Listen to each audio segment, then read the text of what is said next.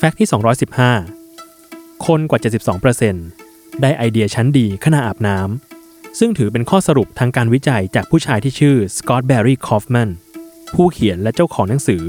Why to Create โดยสิ่งที่นำเสนอในงานประชุมออนไลน์หัวข้อ Peak Work Performance หรือประสิทธิภาพการทำงานสูงสุดในปี 2015 เขาได้อธิบายถึงสาเหตุการวิจัยอันน่าทึ่งนี้ไว้ว่า การที่คนเรามีโอกาสอยู่คนเดียว